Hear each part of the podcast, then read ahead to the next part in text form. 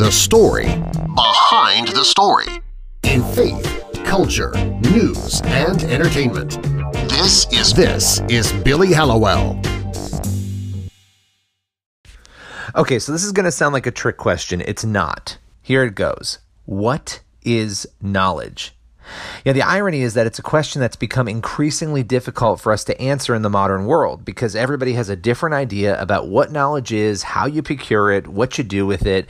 And so the Bible, though, is pretty clear about where knowledge comes from, what it is, and how we can obtain it. There's a baseline, right? In culture, there's not really a baseline for knowledge. There's a sort of a relativistic standpoint that many people come from, but the Bible itself gives us a baseline. Schools are great, colleges are great but life is way more than earthly education. So let's just break this down. If there's a God who created and loved us, then he has values, right? And he has information and order, and he'd like his creation, that would be us, to discover, understand, and adhere to that order and creation.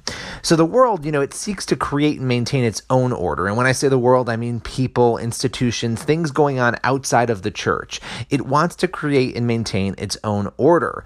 And in this era of relativism, this individualized moral chaos is really problematic because in the end, again, we have a baseline. And Proverbs 1 7 tells us what that baseline is.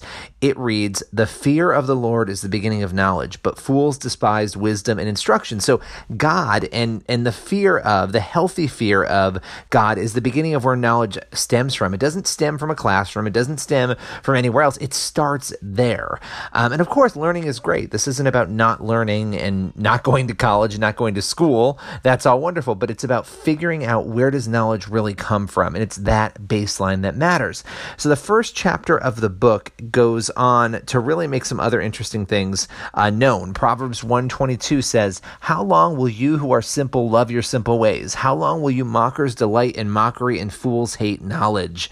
And that's kind of what we still see going on thousands of years after this was written by Solomon. We see a lot of people mocking knowledge. Then we have Proverbs 1 32 through 33. For the waywardness of the simple will kill them, and the complacency of fools will destroy them. But whoever listens to me will live in safety and be at ease without fear of harm. It's about listening to God, it's about finding that center. That's where knowledge begins. So, the bottom line there's a God who created and loves us, He wants a relationship with us. That relationship starts with us realizing the basics, i.e., His will matters, His values matter. We are accountable to Him, not to the world, not to our own standards. Our own standards don't really matter if they're not based on Him. And we should be thankful for the sacrifice that Jesus made and that God gave to us. I'll be back tomorrow with more of the Billy Hallowell podcast. Thank you very much for tuning in. You can go to my blog at billyhallowell.com or Pathufind, that's P A T H U F I N D.com for more insight. Thanks for listening to the Billy Hallowell Podcast. Visit Billy on Facebook or Twitter at Billy Hallowell for more on faith, culture, entertainment, and plenty more.